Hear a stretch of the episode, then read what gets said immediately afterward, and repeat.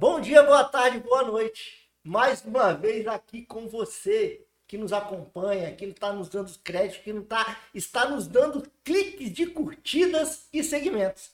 Ninguém acreditava que ia virar isso tudo e hoje a gente está aqui com um grande astro da política, da secretaria, um homem advogado. Nossa Senhora, vou falar tanto adjetivo desse cara aqui hoje, você vai até se assustar.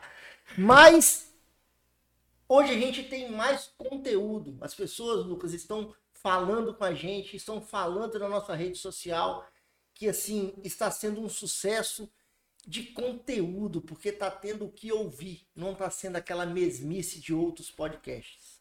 Entendido? Então, pessoal, eu venho aqui hoje em nome dos nossos patrocinadores, principalmente a Logos Centro Empresarial, que cede esse espaço, faz tudo isso acontecer com toda uma equipe sensacional, com meu fiel escudeiro, Romulo Ladaim, Vascaíno, sofredor, e aqui, principalmente hoje, feliz demais de estar com meu amigo Lucas Escaramuça. Lucas, dá um oi pra galera, fala aí um pouquinho de você. Quem é o Lucas, rapidinho, pra gente poder abrir esse podcast. Valeu, Maurinho. Você tá desenrolado mesmo, hein? Sim. Caramba. Parabéns, gostei da abertura. Feliz demais de estar aqui com você hoje. Eu vi que você, né, junto com o Romulo, com os amigos, planejaram esse momento, esse podcast, né, sonhou com isso. E eu tô tendo o prazer de estar aqui com você hoje, Amém. sendo entrevistado, falar um pouquinho da, da nossa história. Lucas, falar de você secretário, de você super pai, de você super marido, a pessoa, Lucas, que é envolvido por uma família, que é amigo do Linharense. Obrigado, mano. Não é só você como pessoa. Você tem um irmão sensacional. Infelizmente, você teve uma perda grande aí que a gente sabe que o seu pai era uma pessoa do coração do Linharense, onde a gente passa, né? A gente sabe disso. Mas a gente não veio aqui hoje para falar pontualmente do Vital Escaramuça. A gente vai ter um outro dia só para falar da sua vida pessoal mas você, quem te acompanha na rede social, sabe do que você é, do que você representa como um professor, um líder que está se tornando uma família entre a sua família especial, né, com uma esposa que tem uma fibra grande, uma menina que a sua filha ajuda realmente sensacional. Mas você tem um outro lado que as pessoas precisam de entender e hoje você está na crista da onda. E isso a gente não pode deixar de falar. O Lucas professor é um cara de 20 anos, você vai citar aí um pouco do que você teve nessa trajetória. Eu te acompanhei como um secretário de meio ambiente, um cara que movimentou o jeito de lidar nas secretarias municipais, liderou um movimento fortíssimo dentro do estado na parte de licenciamentos e tudo Verdade. o que você disse. Mas hoje você está num momento de candidatura. E tá complicado falar de política. As pessoas estão com um sentimento amarrado. A gente viu o nível de abstenção que teve nas últimas eleições. E o que esperar dessas pessoas que estão aí para ir votar? A gente precisa incentivar esse pessoal a votar, Lucas. E você, pela liderança que você é, tô dando uma opinião, mas quero ouvir a sua é importante a gente estar tá, falar desse panorama e a sua opinião vai ser muito importante para quem está nos escutando, nos assistindo e está curtindo a nossa, o nosso podcast. Bom, é, Maurim, Rom, eu vou então primeiro falar um pouquinho da nossa história, né? Da, da nossa vida. É, eu começo a, a, minha história de vida, né? Minha história profissional como vendedor na Desvio, uma loja aqui em Ares, muito conhecida. Muito, já É muito conhecida. Já trabalhou lá também, Rom? legal. Com o Sérgio, a Elione, é. não é? Você fazia o que lá? Vendedor. Vendedor? Vendedor? É. Mas você consegue vender ah, meio Vasco na rede social, você tá vendendo? Mauri. E eu, tá e eu, e eu comecei trabalhando lá no comércio é, com vendas na Desvio, depois fui vendedor na marca Boutique também, depois tive a oportunidade de trabalhar com vendas também com o Flaviano, nosso amigo. Logo vai quando ele começou. Flaviano vai vir no nosso bacana, podcast. Bacana. Logo quando ele começou com a Casa Nova. E eu falo assim que o que me construiu como pessoa, o que me deu aquela capacidade de interagir com as pessoas, né, de me relacionar bem, não é, foi justamente o trabalho como vendedor no comércio, né? Foi que me definiu o perfil de como eu sou, é, como homem, como como, como como me relacionar com as pessoas. Aquilo foi um momento muito importante. Aí decidi é ir para Portugal, fui para Portugal. Fiquei, Portugal, um, cara? fiquei um tempo em Portugal, fui trabalhar com pintura. Não cheguei a ser pintor profissional, né? Sempre fui ajudante e tudo, e eu vi que o custo de vida era, era alto para mim lá. Né? O, que eu, o que eu ganhava em Portugal, eu, eu praticamente gastava para viver. Né? Não estava valendo a pena, eu era muito novo. Eu estava com 18, 18 anos, eu acho, alguma coisa assim, 18 para 19 anos. E meu pai nunca quis que eu fosse, ele queria que eu ficasse aqui, queria pagar minha faculdade, etc. Sim. Aí um dia meu pai virou e falou assim, ó, volta que eu vou pagar sua faculdade, você vai estudar. E naquela época só tinha só tinha a UFES é, e, e a Unesc em Colatina, né? Em direito. Então era, era muito difícil o mercado realmente, era mais difícil do que é hoje, né? E também já namorava com a Samara. Já? Já, já tava começando a namorar com a Samara e tudo, então bateu uma saudade danada. Aí eu falei assim, rapaz, você quer saber? Eu vou embora. Porque quando, so- quando sobrava um dinheirinho da alimentação de tudo, eu gastava um telefone com a Você Samara. deixou Samara aqui e foi pra lá? Fui, mas tava no começo, né, coragem, No começo bicho, da deixar vida. uma mulher daquela aqui. Não, minha. não tem muito coragem, não. Tem muito coragem, não. Tanto é que eu voltei. A minha, a minha não deixava, não. Tanto é que eu voltei. E aí, eram os dois muito novos, né? Começando a vida. E voltei, Portugal. Fui fazer o curso de Direito, porque meu pai queria. Ó, você vai ser advogado, você vai ser advogado, né? Eu falei, então tá, pai, já que você quer, eu vou ser advogado. E fui ser advogado. Lá né? em Colatina. Fui em Colatina, que na UFS eu não, não consegui. Legal. Não é? Na época o regime de bolsas era muito difícil, não tem a quantidade de regime de bolsas. Você sabia que minha mãe formou em Colatina também? Não, Advogada? não sabia. Ela é advogada. Não sabia. Legal, não sabia não, não sabia. E fui para Colatina estudar, acho que na metade do curso aí meu pai acabou vendendo a, a, a casa nossa, a gente morava ali na Vila Nova, perto, Sim, pertinho da pertinho, casa, da, na Isso- Sapolândia. isso aí, todo mundo ali na Um Sapolândia. beijo pra galera da Sapolândia que É. acompanha a gente e curte nosso podcast. Eu Já joguei comecei, bola lá. Primeiro eu morava no Aviso, do lado de lá, perto do Sesc, depois a gente morou para ali, depois da, da Sapolândia ali. E naquela altura papai vendeu a casa pra gente, para pagar a faculdade, acabar de pagar a faculdade. A mim e meus irmãos que já entravam na faculdade. E fomos morar todo mundo com, com a minha avó, né, a família toda, para pai dar conta de pagar a faculdade de todo mundo. Então eu falo que eu virei advogado porque foi vontade do meu pai. E eu satisfiz muito muito ele, né? E ele terminou a vida dele ali no escritório comigo, né? Eu falo que o escritório era mais dele do que meu. Não é? Foi, me acompanhou a vida toda, né? Nessa caminhada. Eu saí da faculdade com em torno de uns 24, acho que 24 anos para 25 e já fui direto da- dando aula.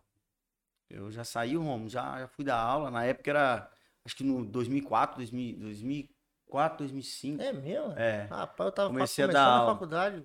Comecei a dar aula. Na época era cursinho preparatório, muito cursinho preparatório para polícia, para investigador de polícia. Não tinha os cursinhos online. E você já via como vocação. Exatamente. A comunicação, a forma de comunicar com as pessoas, de conseguir passar o que eu conseguia aprender lendo. Eu sempre tive facilidade de passar para as pessoas o que eu aprendia lendo. Não é? E aí me convidaram para ir dar aula no cursinho preparatório, aos sábados. Né? Tinha muitos policiais militares tudo, pessoas que queriam seguir a carreira de policial militar. E aí fui dar aula no, no cursinho. E não saí, fiquei quase 20 anos. Fui sair da faculdade agora, um ano depois da pandemia, né? Nesse momento. E tô há um ano aí, é, um pouco stand-by da, da, da faculdade. Mas fiquei, passei quase 20 anos da minha vida dando aula todos os, todos os dias. E segui a carreira como advogado, né? Falo que fui advogado Sucesso. fui advogado de, de empresários, né, muito abastados em Linhares, mas fui advogado e sou até hoje de pessoas simples que batem na minha porta, acreditando no meu trabalho e, e eu sei que eu posso entregar o melhor por elas e, é e elas vão me devolver isso de alguma forma.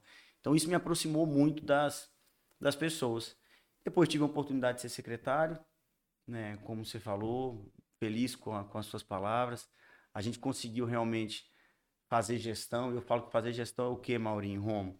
Fazer gestão é a capacidade que você tem de entregar a sua equipe aos servidores públicos de carreira, aqueles que estão ali para te, te ajudar com o cargo, entregar o melhor de si do relacionamento e o melhor do ambiente para que todos produzam o máximo em favor das pessoas e seja o mais eficiente possível. E não é qualquer um não, Lucas. Eu É, falo, eu vou difícil. só pontuar, eu falo que assim, eu trabalhei no serviço público, dediquei um período no serviço público, te acompanhei diretamente de perto, né? Com todo o envolvimento, né, estando em esferas às vezes diferentes do serviço público, mas você, eu vi, comprovo o seu trabalho e falo que o diferencial de um gestor público é motivar aquele servidor público que estão ali passando por N situações e N administrações. Então, cada um tem um jeito de lidar e o nível de competência do servidor público é altíssimo e você sabe disso. Mas às vezes quem está no comando não consegue extrair dessas pessoas o potencial que ela tem. Você conseguiu, eu falo que eu consegui em parte e aí só devolvo para você para você terminar. E eu te dou os parabéns a isso aí. Não, obrigado, Maurinho, obrigado. E, eu falo que, que é, liderar pessoas com cargo de gestão é isso, É, é, é você entender que você está ali para servir eles também. Sim. Porque você, num cargo de gestão de confiança, você está ali para servir também a quem entrega e vai entregar sempre a sua vida, na sua carreira, o melhor de si pela estrutura que ele representa do poder público, seja do município, do estado, da União.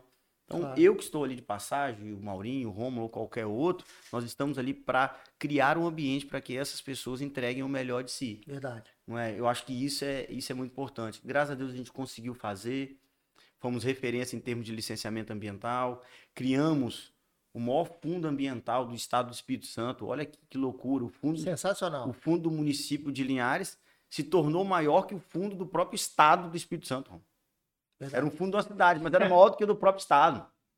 Cheguei na Rio Mais falar sobre isso. Então foi um momento muito feliz da minha vida.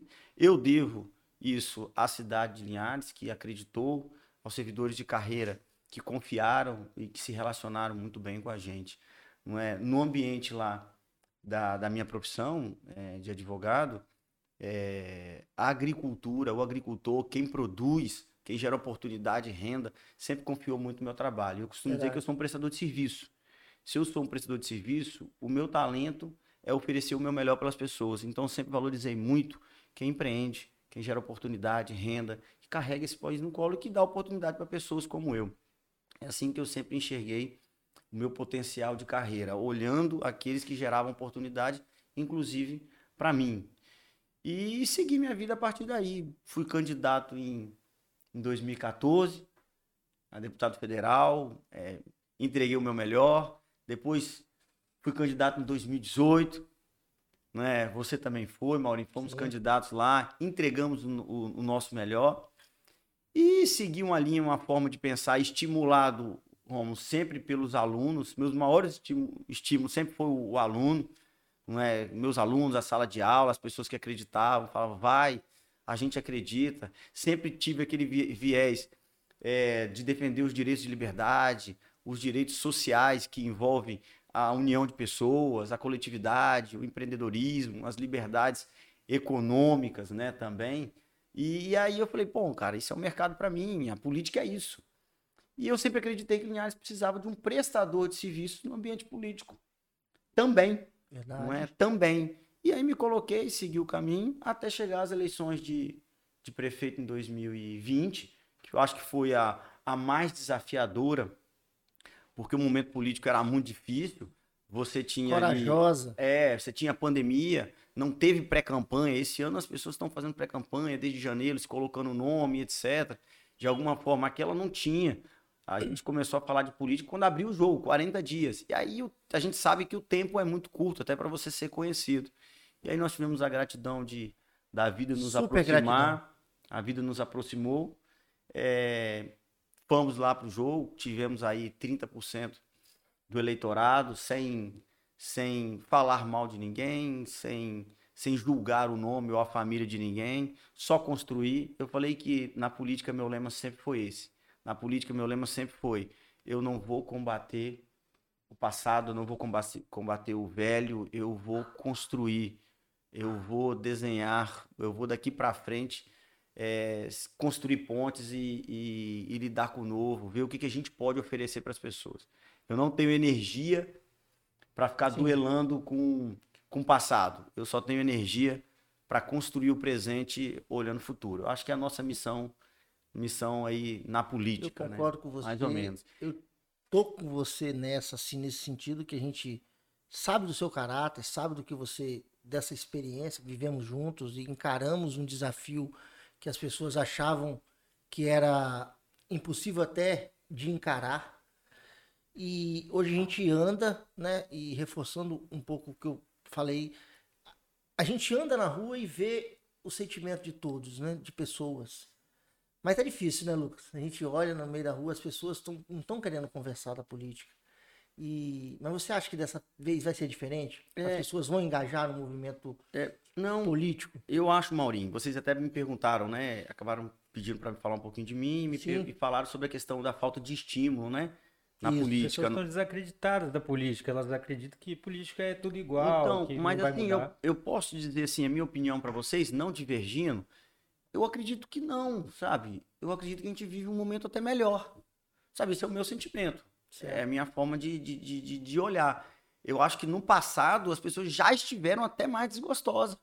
Alguns anos atrás. Eu vejo as eleições de 2018, era, era, era...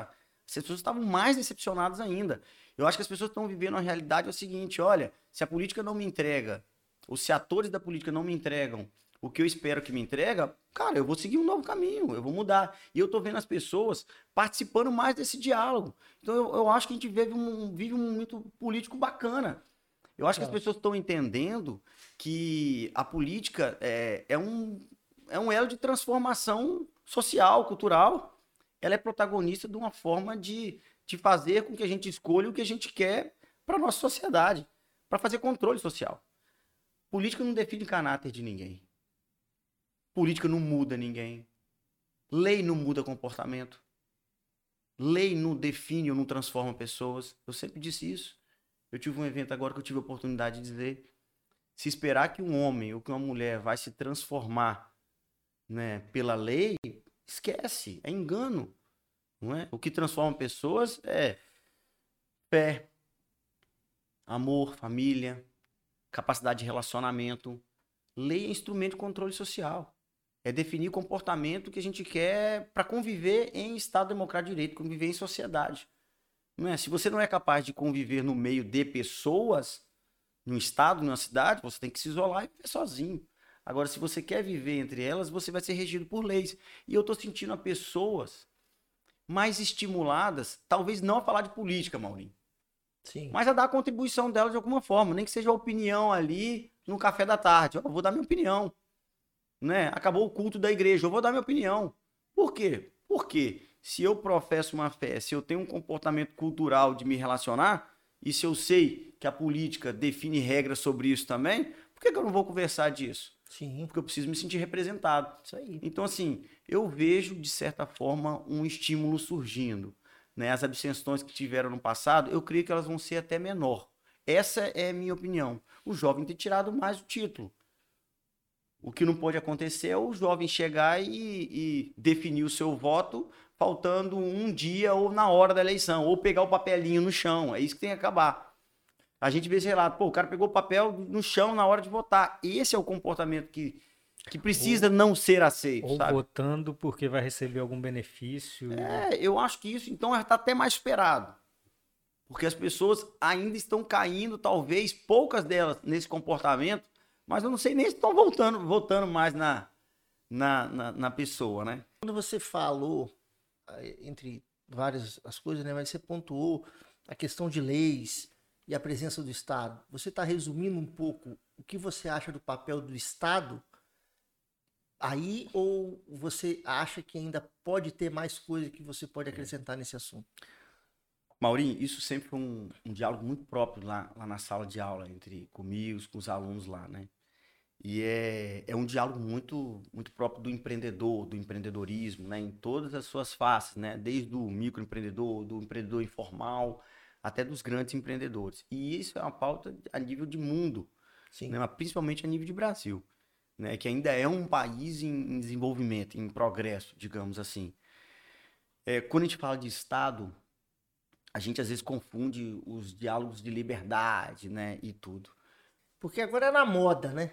Você vai ouvir falar em qualquer coisa de política, mais ou menos envolvido em política, a pessoa quer falar, não, porque é o Estado Democrático de Direito. O cara não sabe nem o que, é isso. É, não sabe nem o que é Estado Democrático de Direito. Exato. Exatamente. E Estado Democrático de Direito tem várias formas de se contextualizar e você dizer isso. Estado Democrático de Direito pode ser as instituições funcionando de forma harmônica. Sim. Né? Mas Estado Democrático de Direito é quando as instituições também se posicionam defendendo é, a autoridade da qual elas são constituídas. Então, quando você vê um enfrentamento né, a nível presidencial, a nível de, de Estado, de União, com outros poderes e de poderes a nível Brasil, isso faz parte do Estado Democrático é de Direito, porque eles não estão ali para ser pacíficos e harmônicos desde que defendendo o que cabe a eles defender. Então isso é muito comum do Estado de Direito. Mas Estado de Direito também, e na concepção que eu sempre gostei de tratar em sala de aula, é aquele Estado que representa os valores fundamentais da convivência em sociedade e das liberdades individuais. O que, que é isso? Se você pegar o preâmbulo da Constituição, ela vai falar de que a Constituição foi criada sobre, sobre, sobre a proteção de Deus e Deus, né, a fé, ela é avocada na Constituição, no preâmbulo da Constituição, para após isso você ter todos os artigos que definem a convivência em sociedade. Então, ah, Lucas, estão falando muito de religião na política, estão falando a religião está sendo, tá sendo, tá envolvendo com a política, está envolvendo com o processo legislativo, sempre envolveu. A Constituição de 88, ela foi criada sobre a proteção de Deus, no preâmbulo dela. Então, se a gente quer, pela lei, pelo processo constitucional, provocar comportamento ou criar comportamentos sociais, regras sociais, por que não estar sob a proteção de Deus? O erro foi esquecer disso durante muito tempo. Que legal. Não Nunca é? ouvi ninguém falar sobre isso. E esse raciocínio é bacana. A gente Demais. sempre falou isso em sala de aula. Aí quando você vê no artigo 1 ele fala o que é uma sociedade livre, justa, fraterna. É aquela que dá liberdade econômica, dá liberdade de empreendedorismo, cria justiça social, cria igualdade para todos, em todas as formas, não é?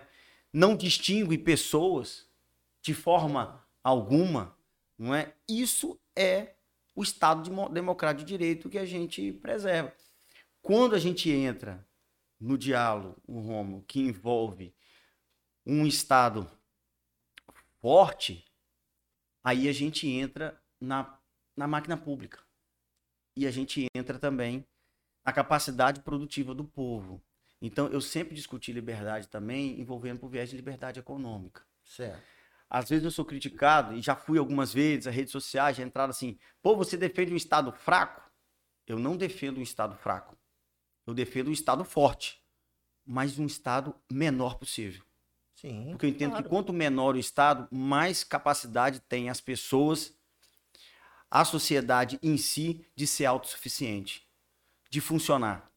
Se o Estado está sendo o menor possível, o menos intervencivo possível na vida das pessoas, é porque as pessoas estão conseguindo conviver, desenvolver, progredir, gerar oportunidade, renda da melhor forma possível, sem precisar de regras de Estado. Claro. Isso é um modelo ideal e quase que utópico. Não é quase uma utopia não precisar do Estado. Claro. Então, se a gente está conseguindo empreender, gerar oportunidade, com equilíbrio social, com equilíbrio, né, a preservação natural dentro do possível, né? Se a gente está conseguindo progredir de forma eficiente, não é, sensata, uai, para que que eu vou precisar de um estado maior? Eu preciso dele cada vez menor e menos interversível. Essa é, é a regra. Na pandemia a gente viu um certo ataque a essas liberdades que você acabou de falar, né? E, e aí com isso, muitos comércios fecharam e a gente viu gente abandonar o emprego, perder o emprego, fechar comércio, fechar o sonho que ele construiu durante muito tempo e com isso a pobreza e a fome aumentaram. E aí eu queria saber de você assim, o que que você acha, como que a gente faz? É muito difícil essa pergunta, porque não, não existe solução simples, mas o que que você acredita que pode ser feito para a gente se recuperar dessa tragédia, né? Romo, é assim, é, é, na pandemia eu me lembro que eu as aulas não tinham nem retornado ainda e eu comecei a fazer live com meus alunos. Preparava o PowerPoint e tal, falei, vamos fazer live então. Aí todo mundo entra, mas os alunos entram. Aí depois definiram a plataforma e a gente começou a fazer a aula é, por, por plataforma, online também. Mas eu me lembro que teve, assim, algumas cenas que, que me chocaram muito, né? Sabe que, por exemplo, eu nunca, eu nunca acreditei que o fechamento do comércio... Comércio, por exemplo, na nossa cidade, ele representa 50% da capacidade produtiva da gente, da geração de oportunidade de renda. Praticamente 50%, 45%, 40% alguma coisa. Na cidade de Linhares, vamos botar lá. Né? O resto vem ali do agro, da indústria, vem, vem eu falo comércio e serviço principal, ah. né? 45%. Vem da indústria, né? metal mecânica, etc., da indústria como um todo. Então, assim, é, eu sabia que é, tinham processos industriais acontecendo, não fecharam, não podiam fechar, não tinham como fechar. Grandes indústrias, etc. Você tinha formas de controle sanitário sobre isso. E eu entendi que não fazia sentido fechar a porta dos comércios naquele momento. Agora, eu sempre defendi é, as regras é, é, é eficientes para evitar o, o, o, contágio, não é? O uso da máscara de forma eficiente, né? Todas as medidas sanitárias necessárias, vacina, eu sempre defendi isso, né? É, isso para mim era muito claro. Agora, fechamento de comércio, eu para mim não, não, e da forma que alguns aconteceram, para mim não fazia sentido, né? Você vê um comerciante sendo algemado lançado ao chão, igual nós vimos alguns casos. Porque um cara no ato do desespero já, em ato de desespero, porque atacava todas as liberdades que o Estado Democrático de Direito sempre deu a ele, que era sustentar a família, não é? Que era pagar as contas dele, que era continuar gerando oportunidade de renda. Aí, de repente, esse sujeito vê por, por semanas esse comércio fechado e, num ato de desespero, não é? ele levanta a porta do comércio. Aí chega o Estado, né, de forma irresponsável, despreparada, despreparada e vai lá e dá voz de prisão, lança ele ao chão sem sem um mínimo de preparo, como o Maurinho falou, para acalmar a pessoa, para gerar equilíbrio. Tempo eles tinham, as autoridades tinham para trabalhar situações pontuais como essa, mas não. A gente viu o caso de optou-se por lançar ele ao chão, né, algemá-lo arrastá-lo para a delegacia para lavrar um termo circunstanciado na delegacia.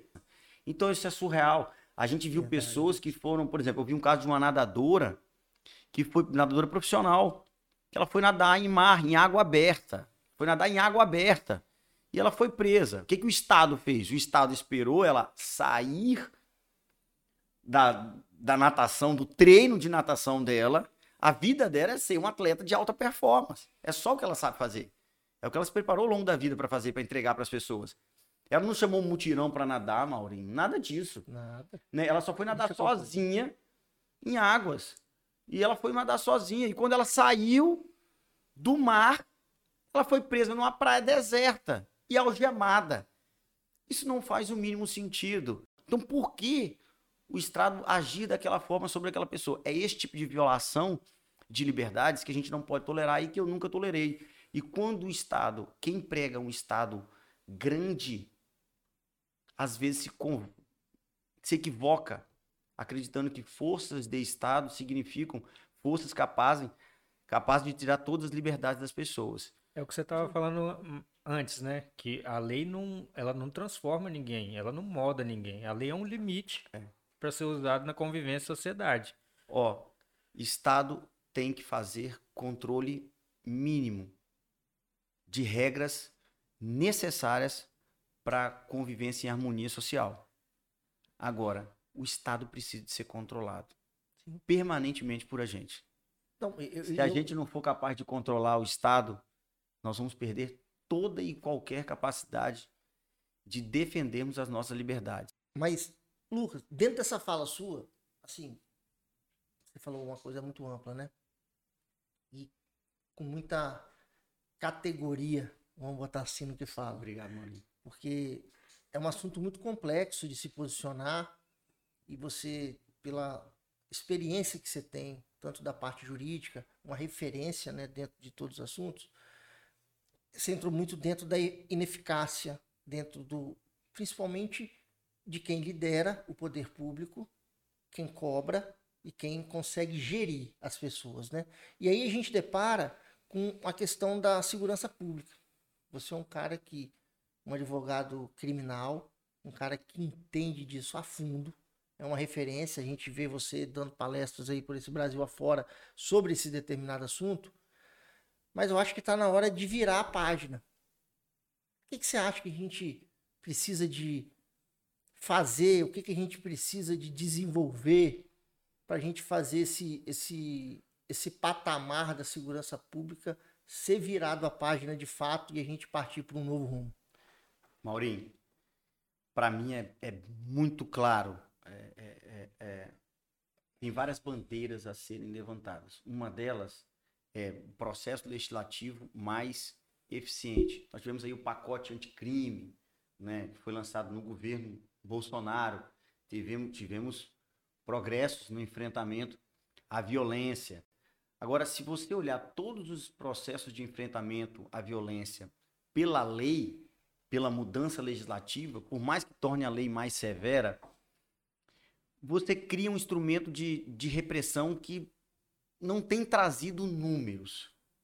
Não tem trazido números eficientes é, a nível de Brasil e eu diria que a nível de, de, de mundo. Para mim é muito claro isso, Maurinho. Essa resposta para mim é muito claro. Eu passei, é, como eu te falei, quase 20 anos é, dando aula.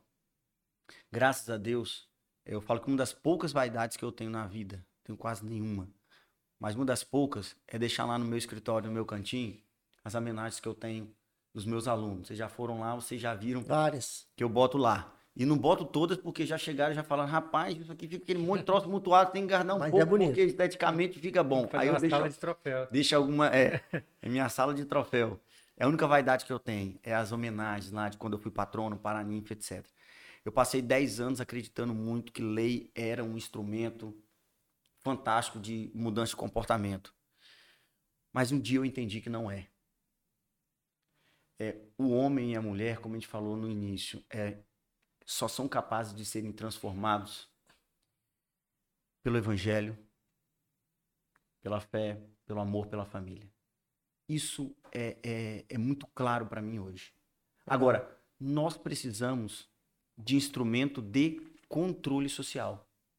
E o instrumento de controle, ou de tentativa de controle, é a lei. E a lei penal, ela vem fazer o quê? criar instrumentos de controle que sejam o mais eficientes possível sobre os comportamentos mais agressivos dos seres humanos uns contra os outros. Certo. Então, o que, que a gente pensa em termos de segurança pública? É é necessário continuar fazendo leis mais severas em inúmeros pontos? Sim, precisa. É mesmo? Precisa. Agora, isto vai ser suficiente, vai ser um instrumento capaz de mudar os dados estatísticos que a gente tem de violência no âmbito da sociedade? Não, sozinho não. Por quê? Porque lei não muda comportamento. Ninguém pratica um assassinato pensando antes, poucos minutos antes, quanto tempo vai ser a pena dele. Ah, aumentou de 20 para 30, aumentou de 40. Não vai. Ele simplesmente age naquele momento de comportamento. Ele simplesmente deixou de praticar um comportamento social ao longo da vida, pelo meio que ele foi formado, e nada foi capaz de transformá-lo. Né? Eu já vi pessoas que ficaram presas 15 anos. Não foi seis meses só e saiu. E voltou e praticou o mesmo fato. Agora, eu já vi pessoas que ficaram seis meses, mas saíram de lá transformadas. E não foi pelo processo legislativo foi porque algum movimento religioso entrou lá dentro e transformou aquela pessoa e a família dela. Ou foi uma pastoral ou foi algum pastor. Quase sempre esses líderes transformam pessoas. Então eu sou a favor, resumindo, de mudança legislativa para enfrentamento. Sim, ela é necessária, porque ela também inibe, mas ela por si só não é instrumento de comportamento, de mudança de comportamento como um todo.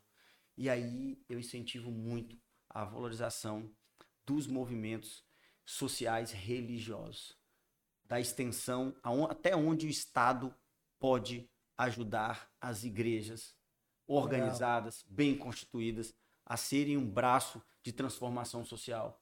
Né? Eu acho que isso seria o, o maior, é o maior caminho. Reconhecer o papel que elas têm nessa nessa construção social, né? Porque a igreja, quando, quando a gente vê enchente, tragédia, soterramento, ela é a primeira a estender a mão. Sempre foi. E não tem burocracia para isso. É. Não tem burocracia para isso. Não precisa, não precisa de fazer um licitação. É. Não precisa de fazer licitação. Não precisa de ser, ter licitação impugnada, porque tem dois, três querendo prejudicar aquele que deveria ser o vencedor. Gente levando para a justiça para atrapalhar quem conseguiu o resultado, às vezes de forma legítima. Não precisa de nada disso. Ela simplesmente chega e entrega o seu melhor. Né? E, infelizmente, a, quando o Estado não é burocrático por si mesmo, tem pessoas que tornam algo que seria eficiente, por exemplo, em processo licitatório, como algo triste, porque existem pessoas que fazem daquilo um momento triste, né? Um momento de briga, né? De desarranjos que não chega a lugar nenhum. E aí o Estado consegue, já que já não é forte, que já não é eficiente, perdão, não é forte não, que já não é eficiente, acaba sendo menos eficiente ainda por pessoas que praticam comportamentos dentro desse processo que, que prejudicam ainda mais o resultado. Rapaz, sensacional, Lucas. É uma aula de direito, uma aula de constituição, uma aula de sabedoria.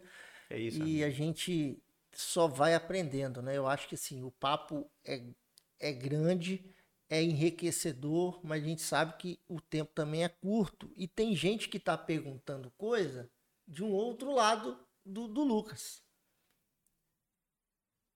Puxando a sardinha pro meu lado, eu escolhi uma especial, Lucas, que você é um cara entendido do agro. O agro capixaba, todo mundo tá vendo aí a potência que ele lá é, em todas as vertentes, cafés, tanto conilon quanto arábica, mamão, banana, cacau, gado, pimenta, então Tecnologia. tecnologia das melhores que tem no, no mundo, né, que envolve, envolve a produção e comercialização.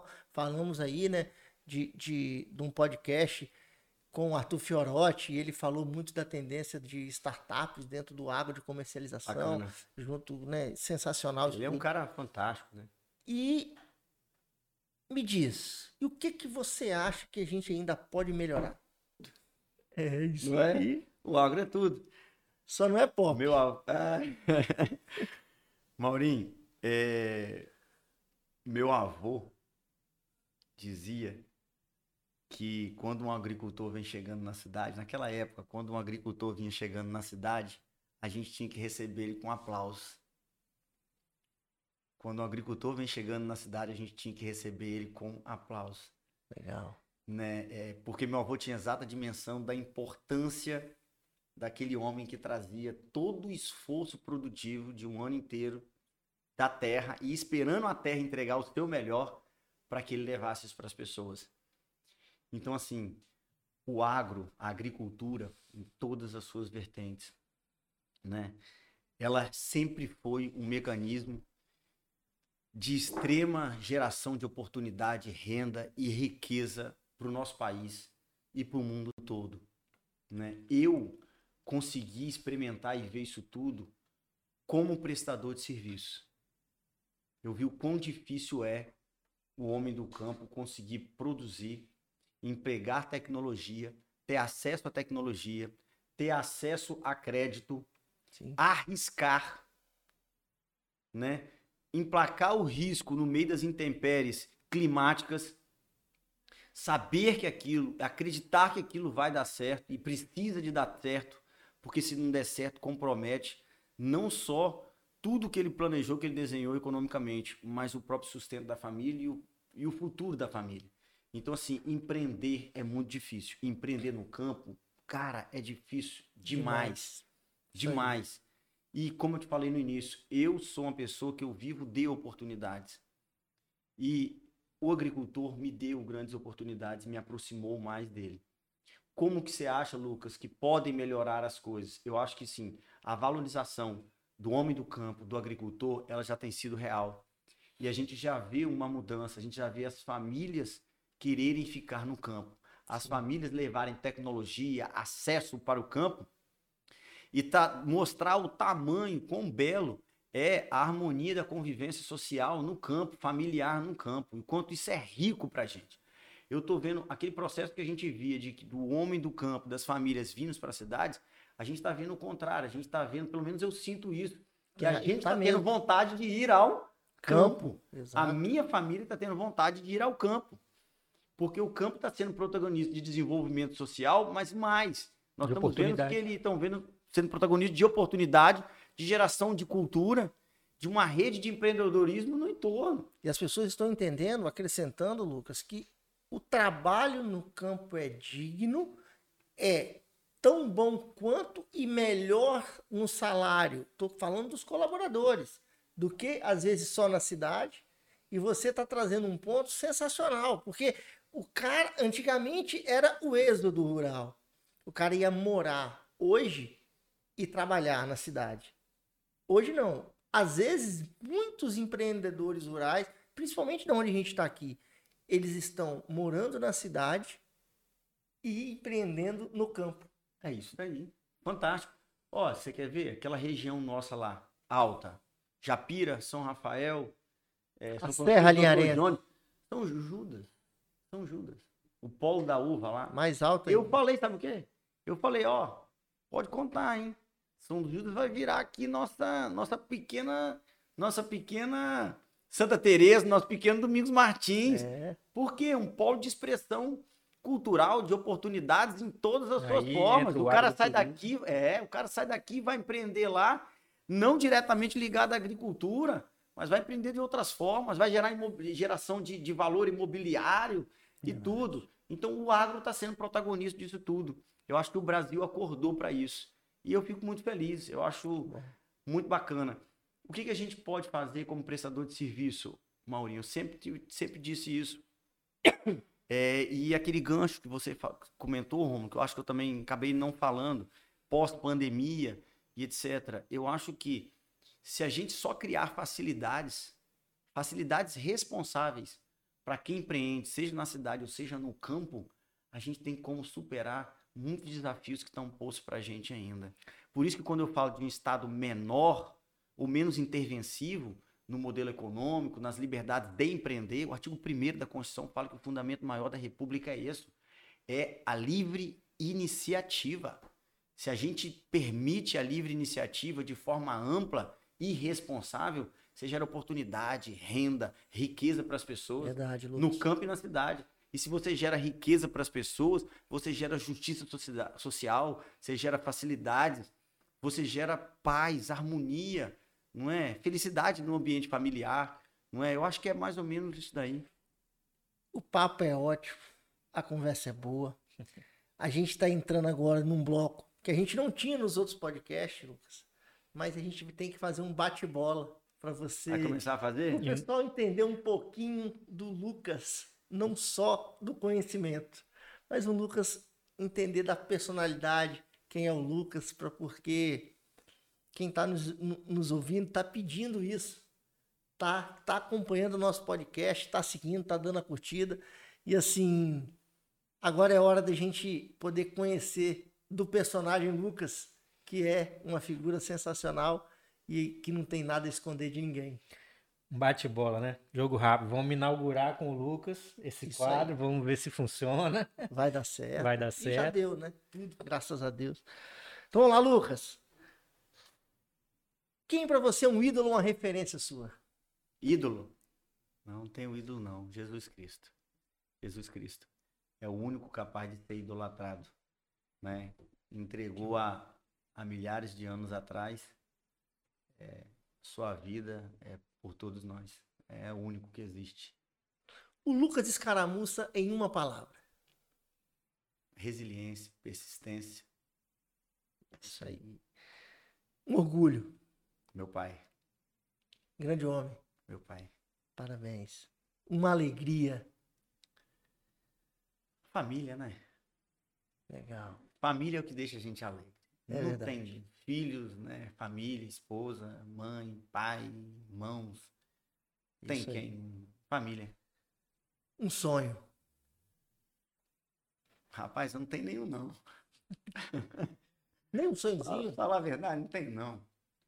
Não, tem algo que eu, que eu. Um sonho, não. Eu, eu vou desejando entregar as coisas, alcançar espaço, mas nada que, dê- que seja um sonho. Eu acho que assim, a coisa que mais me, me, me mais eu almejei até hoje com muita muito fervor e busquei com muita religiosidade tudo foi foi passar na prova da OAB na época que tinha um ano e meio dois anos que não tinha nem prova era difícil para danar e eu precisava de entregar aquilo né para mim e, e você já realizou seu sonho é, então. então ali mas fala que era um sonho era o que eu mais desejei na época né e a partir daí eu venho tentando entregar outras coisas que eu acho que a gente pode oferecer maior. Pra como um mandato, eu nunca tive um mandato. Nunca tive um mandato político, Maurinho. Já Legal. participei de três eleições, nunca tive. Inclusive, tem uma, tem uma história de uma senhora que me, me encontrou perto do escritório uma vez, parou, olhou assim para mim, ela deve ter um, mais de 70 anos, 80 anos. Ela olhou assim para mim, pegou na minha mão e falou: Meu filho, Nunca te, te visto assim pessoalmente, né? Rindo. Ó. Não quero perder meu voto com você de novo, hein? Ela falou.